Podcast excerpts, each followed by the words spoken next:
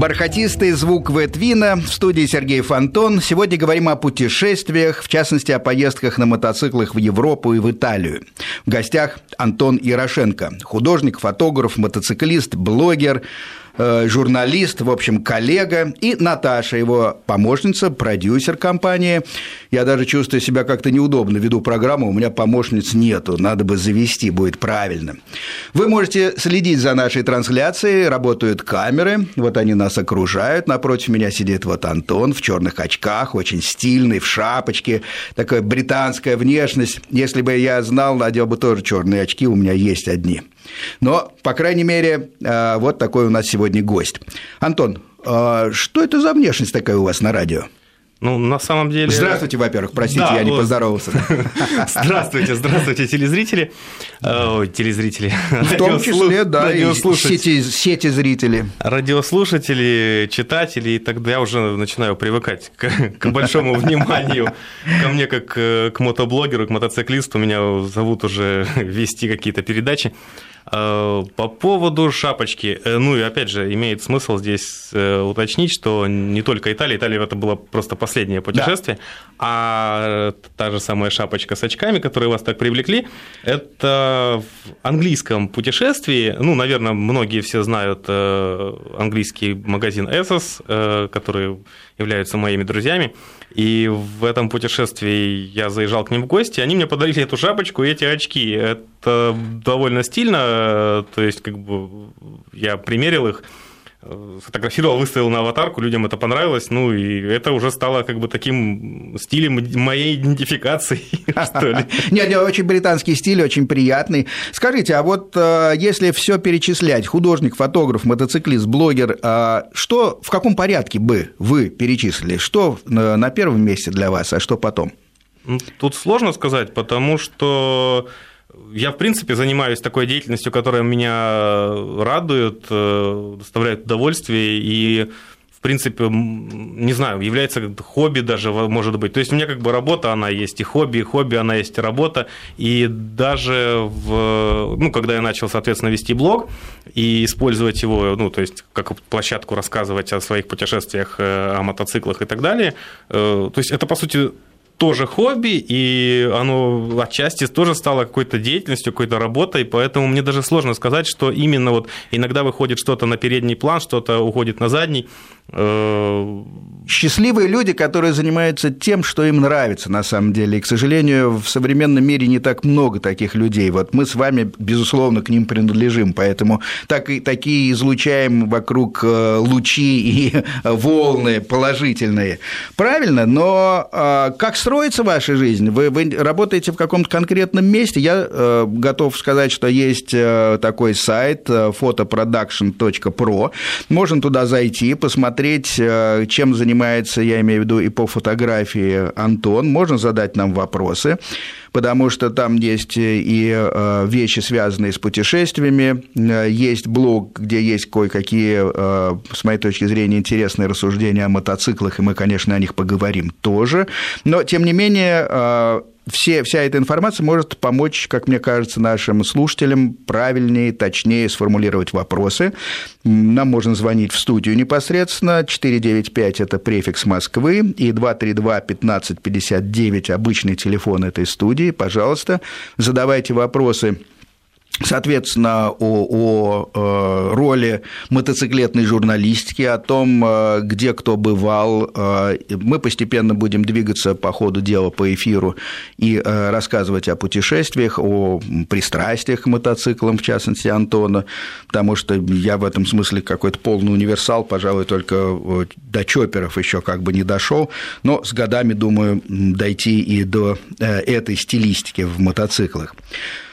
Скажите, Антон, а какие были мотоциклы у вас? А вот, собственно говоря, то, до чего вы не дошли, является моим большим пристрастием. Ну, я, как и вы, люблю классику. Это, ну, несомненно, как бы интересно, здорово и классно. Если ты живешь локально и постоянно используешь мотоцикл, скажем, в городе. В городе классика – это здорово. Но так получилось, что я, в принципе, как бы долгое время так и жил в рамках одного, ну, в рамках города и далеко не выезжал. Поэтому опыт моих вот этих путешествий это была, в принципе, даже давняя идея, мечта, желание. Ну и плюс, опять же, поскольку я блогер, можно таким образом показать мир людям, причем не мир каких-то там крупных городов, как какой-то турист, а можно заехать в любую деревню, там остаться на какое-то время, посмотреть, как живут местные. И это, конечно же, удобнее делать на каком-то туристе, либо чопере. Ну, поскольку турист – это, скажем так, некое вот продолжение что-то среднего между там, спортом, спортом, классическим спортом. Но мне больше, мне, соответственно, в этом плане нравятся именно чоперы. То есть на чопере ты ощущаешь себя на своем диване. То есть ты как бы хозяин вот, Хорошее вот, ощущение. вот здесь. Вот, да. А, скажем, на классике ты... Ну, как бы ты, ну, это я о своих ощущениях. Конечно, есть, конечно. На классике я вот в потоке себя ощущаю, как будто вот поток меня поглощает, а на чопере как бы, ну, я хозяин. Я дома. Здорово, я дома. Хорошее объяснение, да, я сейчас прислушиваюсь к себе, и, пожалуй, мне ощущение, что меня поглощает поток, импонирует, оно тоже есть, но я как раз большой любитель городской езды, я не скажу, что я быстро езжу по городу, иначе, наверное, я не дожил до такого возраста, я езжу умеренно, вежливо и пропагандирую вежливую езду, но я обожаю ездить в потоке машин, что как раз, ну, не всем нравится, потому что, скажем, часто индуристы, которые выбираются на природу, говорят, послушайте, ну вот деревья не бегают, пни стоят на месте, тут безопасно. Ну, навернулся сам, это уже другой вопрос. А там неясно, кто куда повернет, как все сложится. А у меня это как раз мой азарт предвосхитить, что будут делать другие. В том числе девушки, Наташ, не обижайтесь, пожалуйста, которые красят губы, за, глядя в зеркало заднего вида, но оно настроено им на лицо буквально. Некоторые спят, некоторые ковыряют в носу, многие отправляют смс-ки и так далее, и так далее. И вот очень любопытно, как вся эта жизнь складывается. Плюс, конечно, путешествия.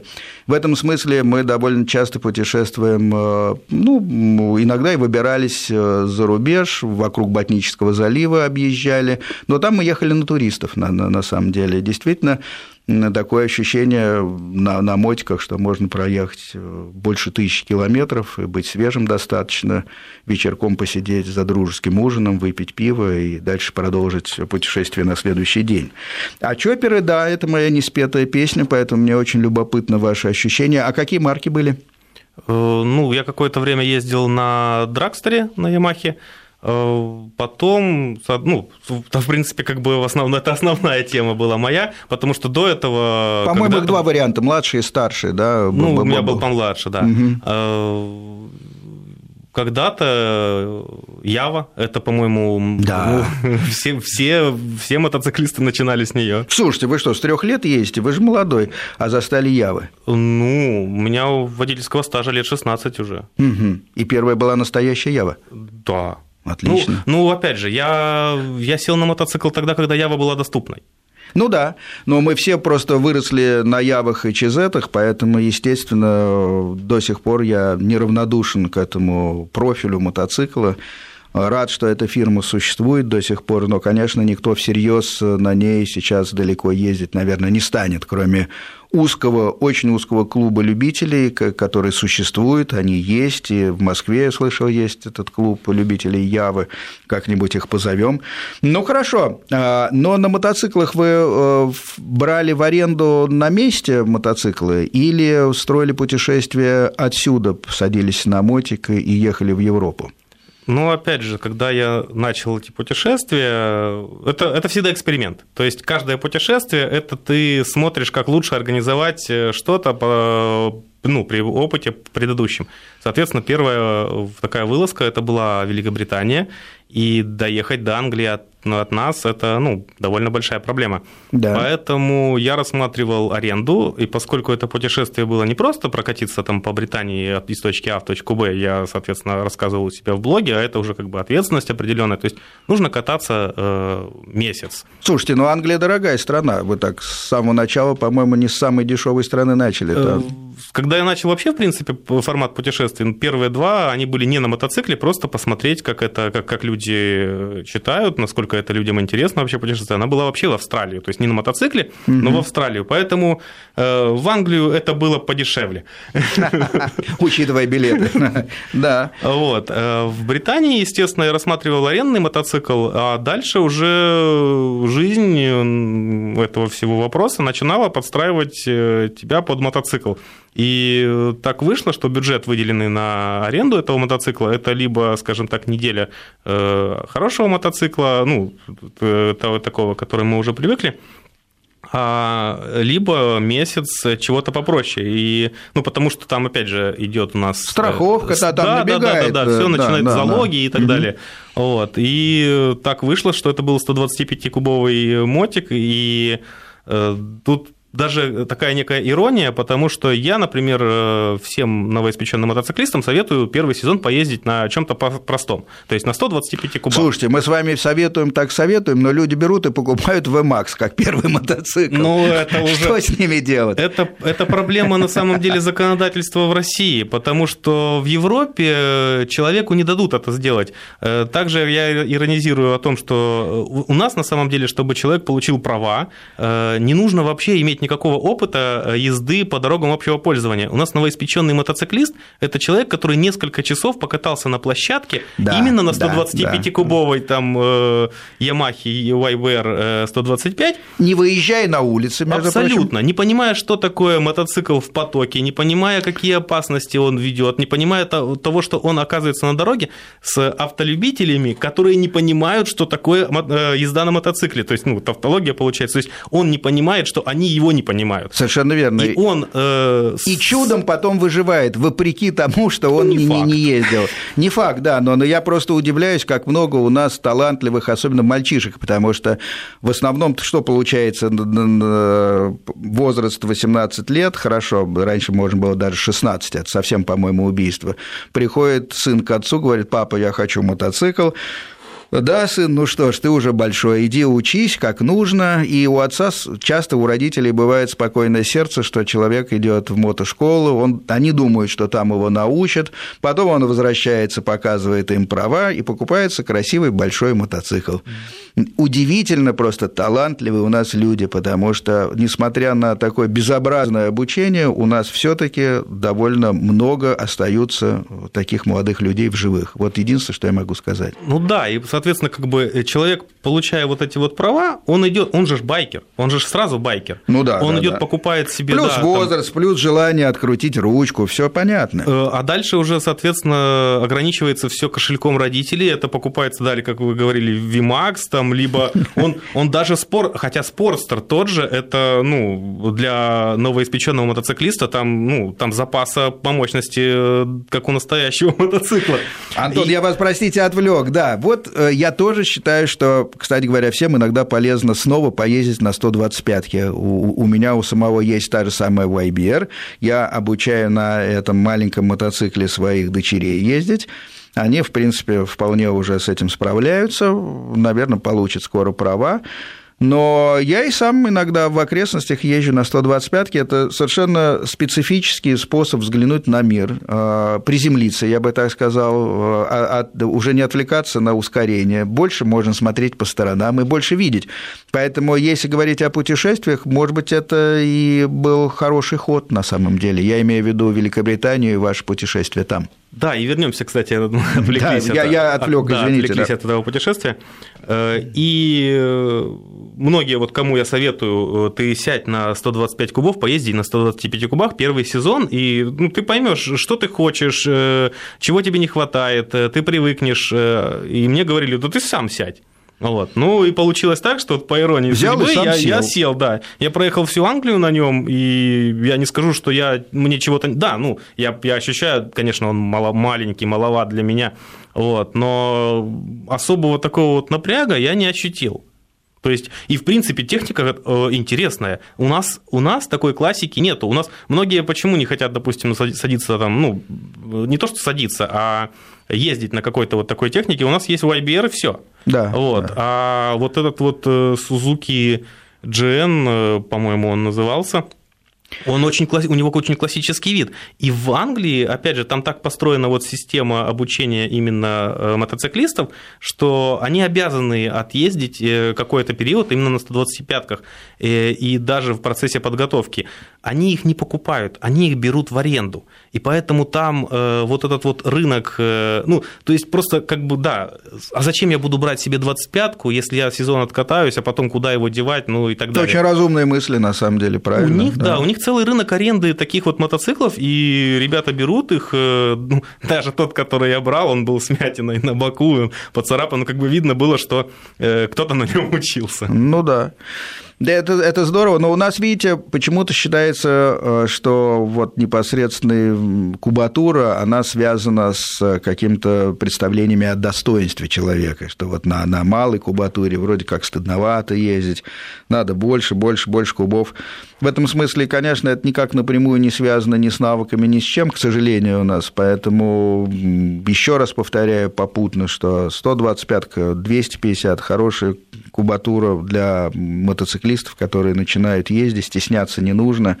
сто двадцать пятка, кстати, по европейским правилам разрешена с автомобильными правами, и тоже понятно почему, потому что примерно одинаковая у них динамика выходит, то есть у автомобилиста, если есть глазомер и привычка, так сказать, тормозить, разгоняться, маневрировать, то, то все это более-менее совпадает с возможностями именно сто двадцать пятки, потому что мощные мотоциклы требуют абсолютно другой настройки бортового компьютера, в смысле головы. Хорошо, и где же вы были на этой дивной сто двадцать пятке в Англии? Ну, когда это было, кстати? Это, это в прошлом году, то есть оба uh-huh. путешествия, это прошлый год, но, в принципе, за сезон можно ну, в, два, в двух местах побывать, потому Запросто, что конечно. По месяцу в, кажд, в каждом путешествии надо еще когда-то, когда-то успевать работать. Конечно. Вот, и что, вы отправились из Лондона или откуда? Из Лондона до Эдинбурга и обратно. Угу. Ну, и, естественно, как бы по деревням в основном. Здорово, не по хайвеям, а по таким дорогам, чтобы увидеть настоящую Англию. Какие впечатления? Раньше были в Англии ведь? Да. Что нового дал именно мотоцикл? Ну, именно то, что это не центр Лондона, и то, что это, в принципе, не Лондон, а это какие-то деревни, то есть посмотреть, как, как люди живут. Мы даже заезжали когда-то просто в какой-то городок, пять тысяч населения, и там был паб. Остановились, зашли в заведение, а там пенсионеры, детки сидят, попивают пиво. Ой, они обычно охотно говорят, О, кстати да. говоря. Да. Для них это было прямо вот, ну, событие, мы сделали их день. Да. Вот, вот, это, вот это интересно. То есть, вот в Италии, например, мы этого... Не было, не было такого, как бы, вот, что вот прям вот сразу вот ты становился как бы как членом какой-то вот компании. Да, там пообщались консервативно, ну и поехали дальше. А, простите, вы все время говорите «мы», «мы», а кто «мы» ездили? Ну вот мы с Натальей в основном а, ездили. С продюсером? Да. Отлично. Да. Ну, на будущее я хочу расширить количество людей, которые бы ехали с нами в путешествие. То есть нам нужен оператор, возможно, художника какого-нибудь взять. Ну, действительно, творческая такая экспедиция получается. Можно взять радиоведущего, например, одного или другого. Я вас да. понял. Это я так просто говорю. Конечно, нет, идей, идей действительно много, но давайте разделаемся с вашими путешествиями, прежде чем строить какие-то новые планы. Прокатились по Великобритании, понятно, увидели Британию такую, ну, она во многом одноэтажная, так сказать, она в основном сельская, одноэтажная, да, да, поговорили с, в пабах, окей, вернулись обратно, отчитались в своем блоге. Кстати, какой был отклик на это, на, на ваше путешествие? И вообще, какое чувство аудитории? Вот, скажем, у радио, как я понимаю, одна аудитория, она не всегда перекрещивается с блогерами. Как ну, живет интернет да. и чем он интересуется в мотоциклетном плане? А я именно мотоциклетные эти путешествия-то и выбирал, что блогеры, которые путешествуют куда-то, они есть, да, и причем есть традиционные путешественники, то есть, ну, есть любители Азии, вот, да. есть, есть путешественники, в прямом смысле, да, они садятся на машину, куда-то едут. А мотоциклы, собственно, это как бы что-то такое, чего не было в благосфере, в такой, ну, в топовой. Поэтому я считал, что это будет интересно, и, ну, собственно, как бы это действительно оказалось интересно. Да, и, тем, и до сих пор это набирает больше оборот, больше интерес. Я все больше наблюдаю среди своих читателей именно мотоциклистов и людей, которые, которые интересуются именно вот мототехникой и путешествиями. Отлично. Второе путешествие, или итальянское, как строилось? Также по такому же принципу аренды? Ну, там, во-первых, само направление, оно как бы получается... Я когда ехал в Англию, я не знал, куда я поеду дальше. Это, само собой... Просто Англия была в апреле. Англия в апреле. Это на мотоцикле. Это хорошее испытание. Оно... Да. Ну, опять же, это начинает, идет эволюция тебя. Идет эволюция тебя как мотопутешественника, потому что я не ездил раньше, ну, на дальняк, и после Англии в апреле хочется чего-то теплого. И поэтому Италия сама собой напросилась. Проехав по Италии, напрашивается следующее. Ну, ты видишь какое-то новое впечатление, и ты хочешь... О, а вот, а вот это вот. Ты не так ты вот представлял что-то вот одно в Италии увидеть, а оказалось, что это, что ты хотел увидеть, может быть в Германии, а в Италии ты это не, не видишь.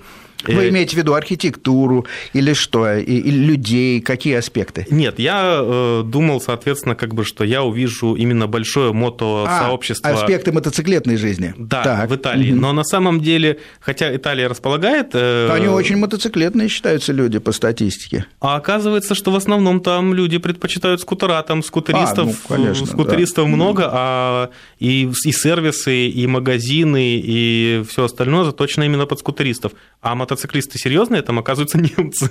Немцы, да? Ну, угу. Особенно на севере. На юге уже там совсем прям скутеристы-скутеристы. То есть и мотоциклисты не приветствуют в Италии друг друга, как это принято везде. Единственное, что вот ребята на чопперах друг друга приветствуют как-то.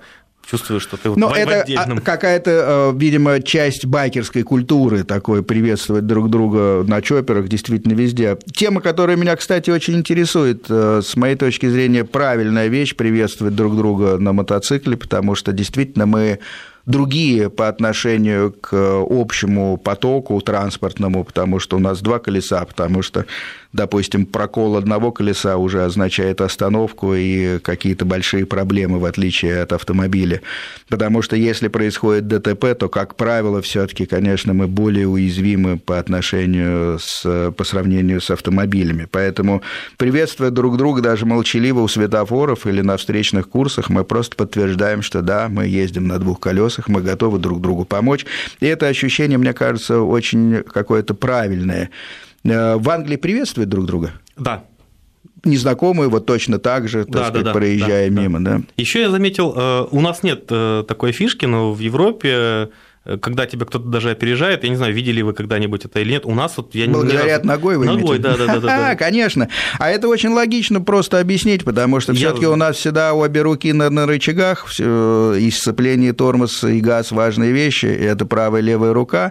Соответственно, если обгоняет человек, то, то как раз тормоз-то ему меньше всего нужно, а это значит правая нога. Значит, если он немножко так помахал носком правой ноги, это фактически означает большое спасибо, старик посторонился, там все окей, да. Да, не всегда в повороте тоже ты можешь ответить взаимностью, потому что, да. Да, да, да, да, да. Нет, но это мило, это, кстати, во Франции развито, я, я там ездил, бывал, и поэтому Францию более-менее знаю, и, и, и там как раз я, это для меня было загадкой какое-то время, потом почитал интернет, подумал, и получилась эта отгадка. Значит, Англия у нас приветствует, Англия ногой тоже благодарит, а вот итальянцы не очень. Ну, их просто очень много.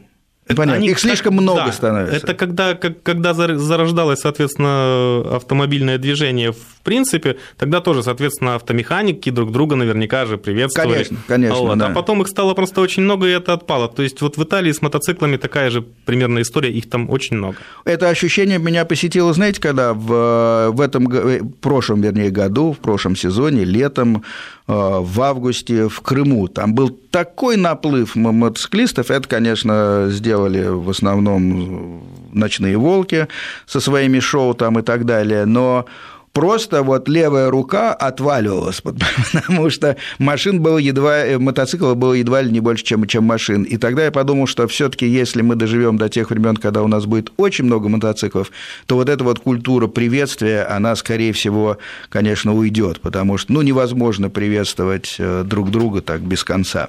У нас осталась одна минута до новостей, поэтому я напомню сейчас, что у нас в гостях блогер, путешественник, художник-фотограф Антон Ярошенко, его помощник и спутница Наташа. Можно заглянуть на сайт фото продакшн точка про, чтобы посмотреть, чем занимается Антон, и, может быть, спросить его в эфире.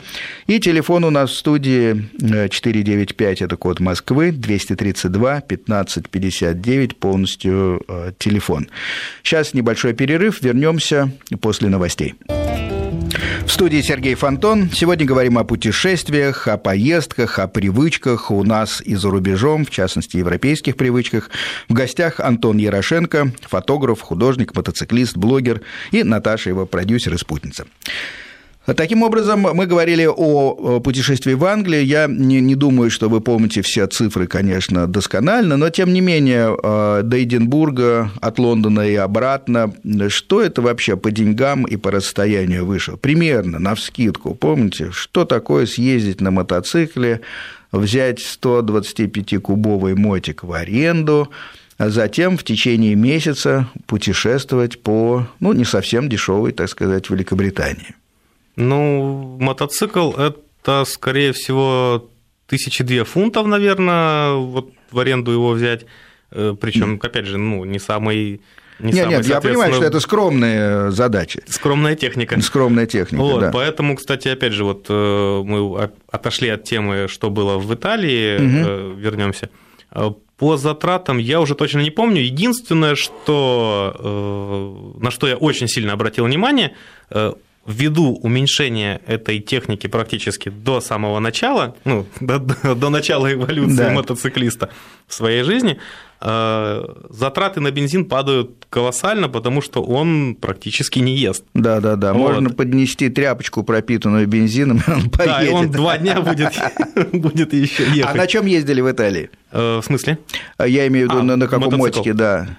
Соответственно, как бы, ну, оценив уже опыт британский, британский, я просто взял, выделил две тысячи фунтов и пошел искать... Евро, наверное, в этом случае. Ну, ну я грубо... Ну, да, грубо да, да, в, да. В те, этом, те же деньги. В этом эквиваленте, угу. Потому что я вот почесал, собственно, затылок и решил, что, а, собственно, за эти деньги можно взять какую-то технику в Европе, и в конце путешествия она еще и останется, то есть ее не нужно будет под расписку обратно. обратно сдавать да. и так далее. Единственное, и в принципе-то за эти деньги можно найти хорошую технику.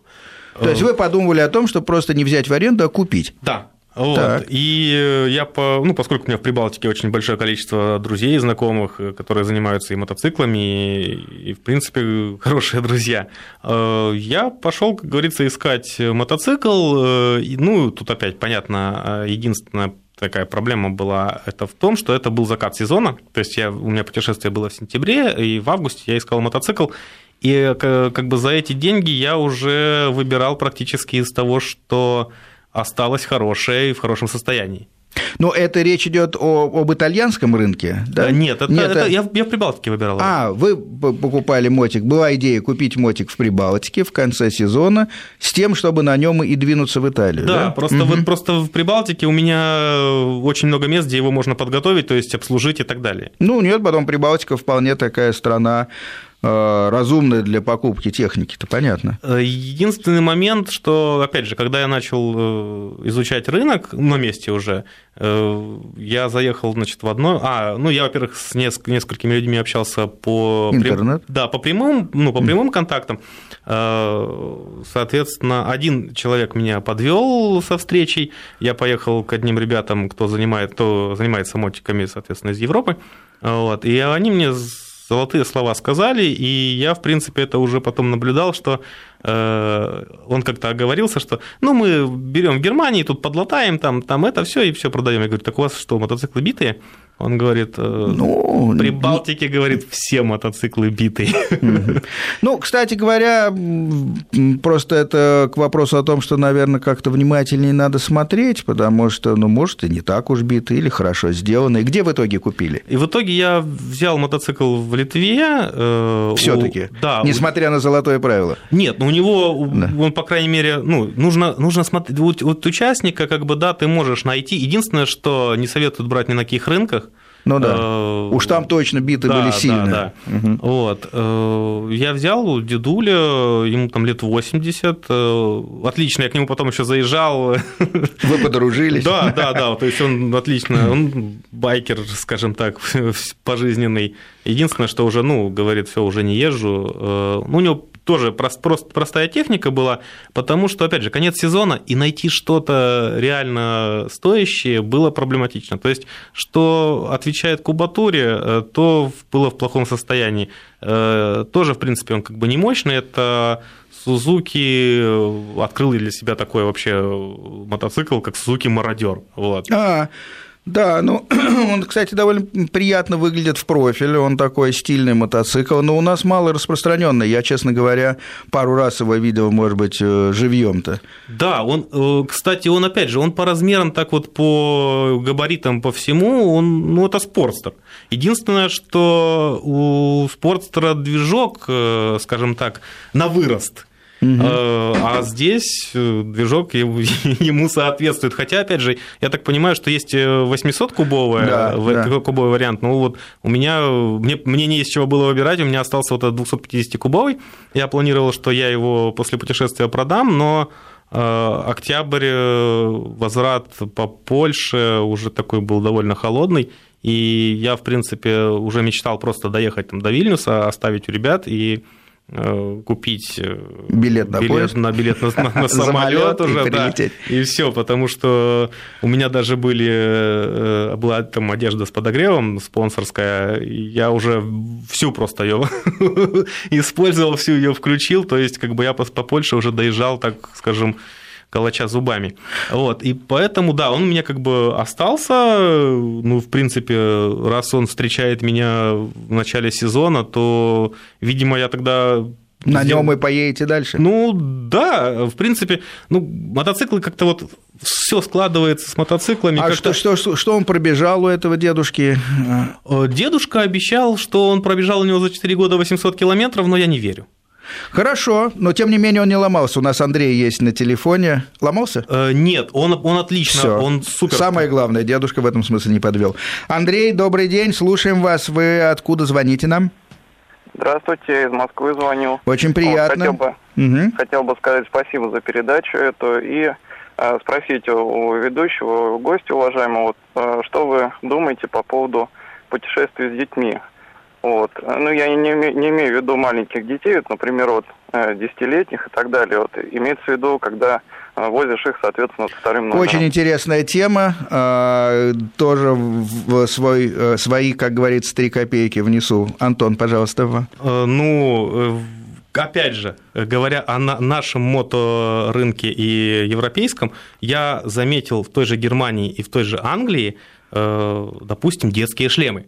Чего у нас вообще нету. То есть у нас не существует такой темы, как детский шлем. То есть они вполне нормально относятся к путешествию детей вторым номером на мотоцикле. Единственное, что нужно, видимо, в законодательстве посмотреть, от какого возраста это вообще, в принципе, позволительно. И я думаю, это, наверное, сводится... Ну, между мотоциклами и машинами есть некая параллель, да, когда у нас там мы, мотоциклисты э, со шлемом ездят, да, а, да. автомобилисты пристегиваются, и штрафы как бы одинаковые, то есть можно провести параллель. Э, есть в автомобильных правилах, естественно, у нас возраст ребенка, когда он может ездить на переднем сиденье. Я думаю, что это примерно такой же возраст. Ну, четырнадцать лет обычно бывает этот порог. Я по своему опыту скажу, просто Антон своих, по-моему, еще не некого, они не, не, не выросли достаточно, во всяком случае. У меня детей как бы достаточно много, если так можно сказать, и корректно говорить о детях. И я путешествовал по Финляндии и Швеции на туристическом мотоцикле Yamaha, Yamaha эф джи ар была машина, мы объехали Ботнический залив, но была комбинированная экспедиция, ехали и машины, и мотоциклы, но мы встречались в основном вечером, потому что, собственно, разный темп движения, заправки у мотоциклов чаще, те едут медленнее, но равномернее и так далее, и так далее. Но я свою, по крайней мере, четырнадцатилетнюю дочь сажал. Она сидела у меня вторым номером и даже говорит, что получала какое-то удовольствие. В школу я ее возил, каюсь, с, наверное, второго класса на мотоцикле, но это недалеко, это близкие разъезды. Ну, вот как только она смогла папу как следует обнять, чтобы держаться, вот мы с ней, ну, не спеша, конечно, со шлемом, кстати говоря, ездили. Гаишники не останавливали ни разу. Мне кажется, эта тематика у них еще в голове как бы не присутствует как повод для штрафов или повод для разговоров. Поэтому все на совести у нас в стране, на совести родителей. У нас есть еще один слушатель. Да, слушаем. Алло. Здравствуйте. Здравствуйте. Как вас зовут? Откуда? Москва, Иван. Очень приятно. Или Иван, Москва. Да. Вот, а. Я не то чтобы, конечно, мотоциклист, я такой скутерист до мозга костей. О, это интересная публика, самая отчаянная, с моей точки зрения. Ну, в том-то все и дело, то есть, как бы, вопрос какой хотелось бы задать. Ну, по-моему, все-таки настало время, чтобы мотоциклисты обратили все-таки внимание на скутеристов. Правильно. Ну, не... А в каком смысле? Нет, в смысле того, что... Ну, у нас, ну, не секрет, что у нас куча молодежи катается на скутерах, и, как бы, ну, культуры вождения нет у этих людей. Согласен с вами, да. Вот, и, но все равно в душе там каждый вот этот там мальчик, там, четырнадцать-шестнадцать лет, он все равно с завистью смотрит на мотоциклы. Правильно, да. И это... Что, вот. вы, что бы вы предложили? Вот мы, допустим, с Антоном сидим и готовы... Я действительно тоже смотрю на скутеристов всегда как на братьев, пусть не скрывая меньших братьев, потому что действительно они по возрасту в основном мальчишки, и, и по замашкам-то действительно их надо воспитывать. Но как это практически, вам кажется, сделать можно было бы? Ну, у этих мальчишек, к сожалению, там, допустим, нет никакого... доступа к мотоклубам. То есть, ну, mm-hmm. вот хотелось бы, чтобы все-таки, скажем так, старшие товарищи обла- обратили внимание на младших. Uh, uh-uh. Все-таки, ну, более близкое общение происходило, потому что... Ну, понял, понял. Возможно, ребята кататься, о, о, очень там, без шлемов. Важная тема. Я понял, спасибо, Иван. Сейчас просто уходим на новости. Сразу после новостей вернемся, продолжим обсуждение с этой именно точки. Скутеристы и как они себя ведут на дорогах. Сергей Фонтон в студии и мои гости Антон Ярошенко, художник, фотограф, мотоциклист, блогер, и Наташа, его продюсер и спутница. Говорим о путешествиях, о привычках. И вот последний звонок был из Москвы. Иван поднял вопрос, с моей точки зрения, очень важный, о скутеристах. Возник он стихийно, отчасти из-за большого распространения скутеров в Италии, что упомянул Антон. Вспомнили про скутеристов наших, и идея слушателя Ивана была в том, что надо как-то на них обратить внимание, они такие же участники движения, они также ездят на двух колесах. С этим никто никогда не спорит, и действительно всегда я стараюсь остановиться, если что-то со скутеристами происходит, но беда в том, что, понимаете, если происходит ДТП с человеком, который имеет права, статус, соответственно, в шлеме, как участник движения он имеет статус, соответственно, можно остановиться и проследить за тем, чтобы были правильно оформлены документы, документы, ясна какая-то законодательная база, в рамках которой можно действовать. Когда попадаются просто дети, ну вот нет разницы между скутеристом, мальчишкой без прав двенадцати лет и ребенком на трехколесном велосипеде, который из подворотни выезжает просто под колеса автомобилю с точки зрения закона. Поэтому, наверное, здесь надо ответить так, что мотоциклисты в целом, как категория граждан и пользователей транспортных средств, готовы вступаться и контактировать со скутеристами, но, наверное, все-таки им в первую очередь нужно обеспечить получение прав, к чему сейчас у нас дело идет, хотя очень медленно и плохо.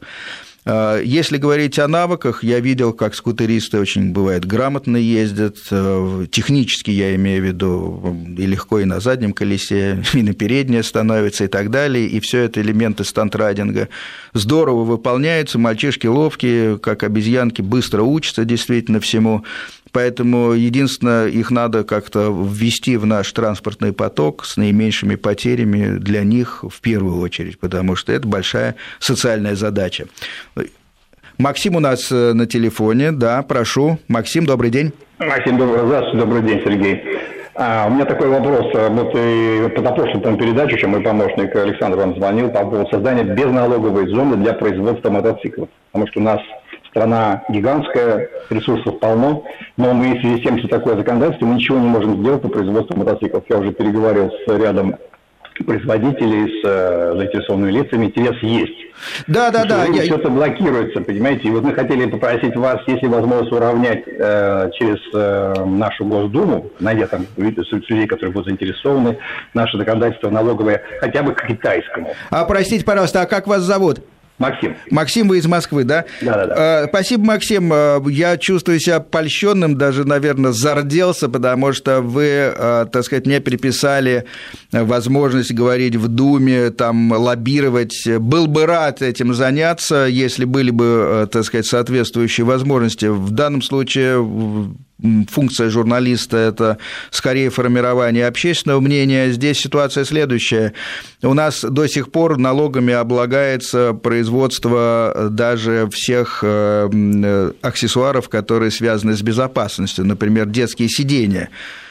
До сих пор облагались до последнего времени налогом, поэтому их невыгодно было производить в России, и все детские сиденья привозились из-за рубежа. Та же ситуация со шлемами, та же ситуация с защитной одеждой, я имею в виду, для мотоциклистов, хотя это социальная явно совершенно функция и задача, и в первую очередь, конечно, если говорить о, об интересах государства, то освобождать от налогов производителей нужно было там, где где это действительно нужно обществу, а производство защитной экипировки – это, безусловно, правильное направление. Ну что ж, мотоцикл, мечтал бы когда-нибудь сесть на достойный русский, российский мотоцикл, не знаю, доживу ли, много очень действительно проблем.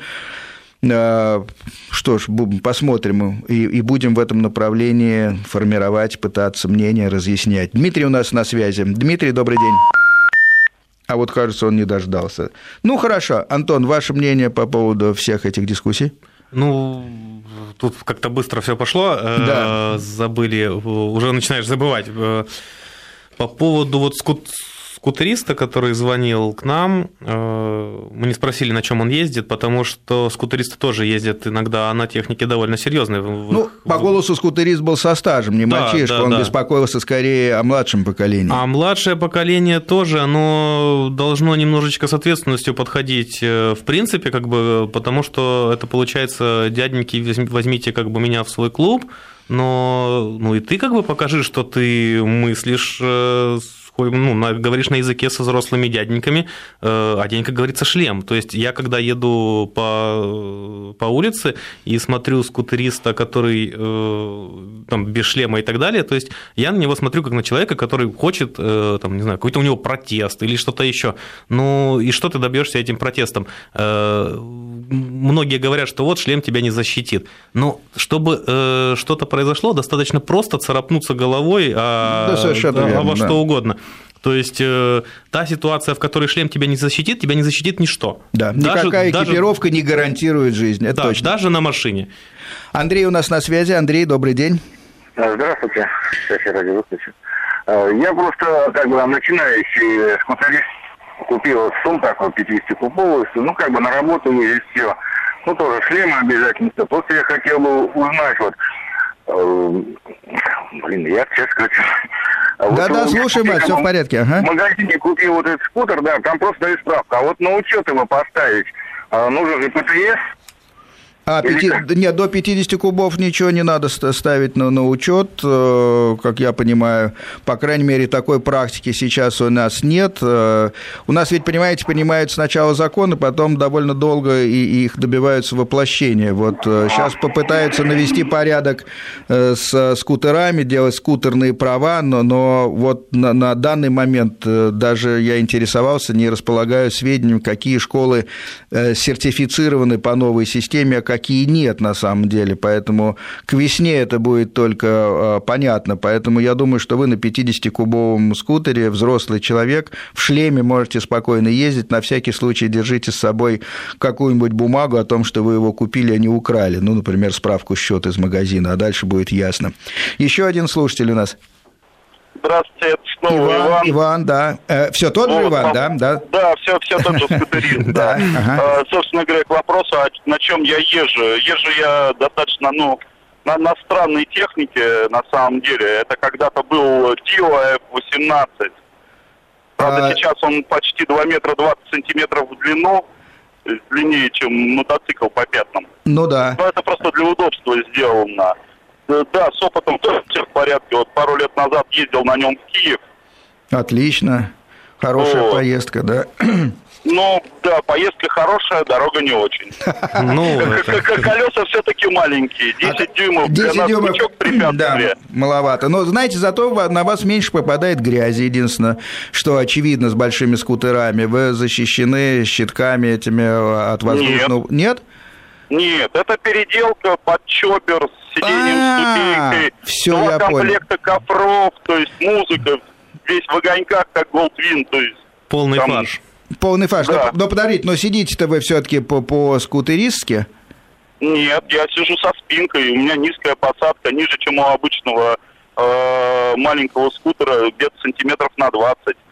Ну, хорошо, и впереди... Есть, есть, так, да-да-да, там переборка такая еще идет у них да-да, посередине. Да-да, ну теперь да? я, я представляю. Ну, слушайте, это такой специальный случай. Вы, на самом деле, ближе к мотоциклистам, да, ну, с маленькими колес, колесками, да. Ну, а вы многие... не думаете перейти на мотоцикл, кстати, тогда уж? Такой ну, вопрос. На самом деле, я на скутера пересел с мотоцикла. То есть я, понятно. В принципе, занимался машинами, занимался там мотоциклами отечественными, то есть, ну, переваркой такой. То есть я всю жизнь на самоварах, и поэтому, когда у меня стуканул литровый движок на Урале, на чопере, собственно говоря, я взял докатку, ну, чтобы хоть как-то. Да, понятно. Да, первый месяц чувствовал себя инвалидом, то есть это было жуткие ощущения после мотоцикла, а потом как-то, втянулся. как-то, как-то, как-то, как-то втянулся, понял, что то, что я переделаю на скутере, регистрировать никак не надо, то есть открылась жуткая свобода действия. То есть он был трехколесным, потом опять стал двухколесным. Ну, подождите, а как регистрировать не надо? У вас все-таки кубатура-то да. была приличная? Какая приличная кубатура? У меня полтинник. А, понятно. И он... Ну, официально, и по крайней офици... мере. Официально, я понял. Тут очень много у вас «но» и, и, и, и такой не черно-белая ситуация. Официально полтинник. Ну, хорошо. Во всяком случае, рады вас слышать. Спасибо, что вступили за скутеристов, Иван. И желаем дальше успехов в техническом творчестве, что можно сказать. Антон хотел добавить. Да, и, кстати, по поводу мы постоянно, ну, про порядок и законодательство говорим. Сейчас, по крайней мере, в прошлом сезоне взялись за наведение порядка, мотопорядка на дорогах. По крайней мере, меня останавливали мотобат, и они, в принципе, ну, они доброжелательные, по крайней мере, ребята, если ты, если они видят, что ты добропорядочный мотоциклист. И, да нет. Ну, они же сами мотоциклисты, собственно говоря. Шлем, права и страховка обязательно, поэтому что тут говорить, а больше не о чем но, с мотобатом. Да, и дело, как бы они делают-то хорошее, по крайней мере, шпана пропала с дорог.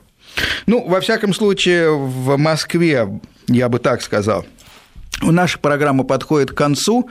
Я напомню, что у нас в гостях был Антон Ярошенко, художник-фотограф, мотоциклист, блогер, Наташа, его спутница и продюсер. Говорили мы, как всегда, о путешествиях, привычках. До свидания, до новых встреч.